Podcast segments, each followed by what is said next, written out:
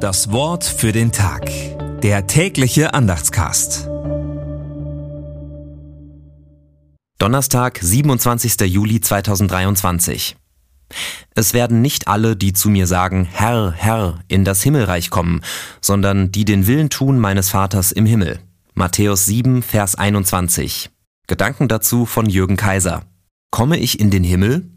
Mal ehrlich, diese Frage beschäftigt irgendwann einmal jeden Christen. Unabhängig davon, was für den Einzelnen der Himmel ist. Jesus gibt immer mal wieder einen Hinweis auf diese Frage.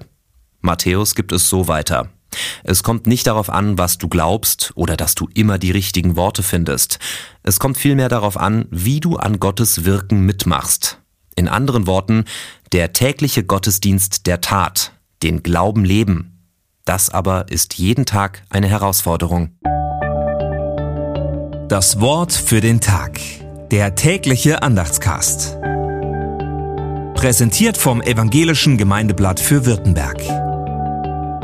Mehr Infos in den Show Notes und unter www.evangelisches-gemeindeblatt.de.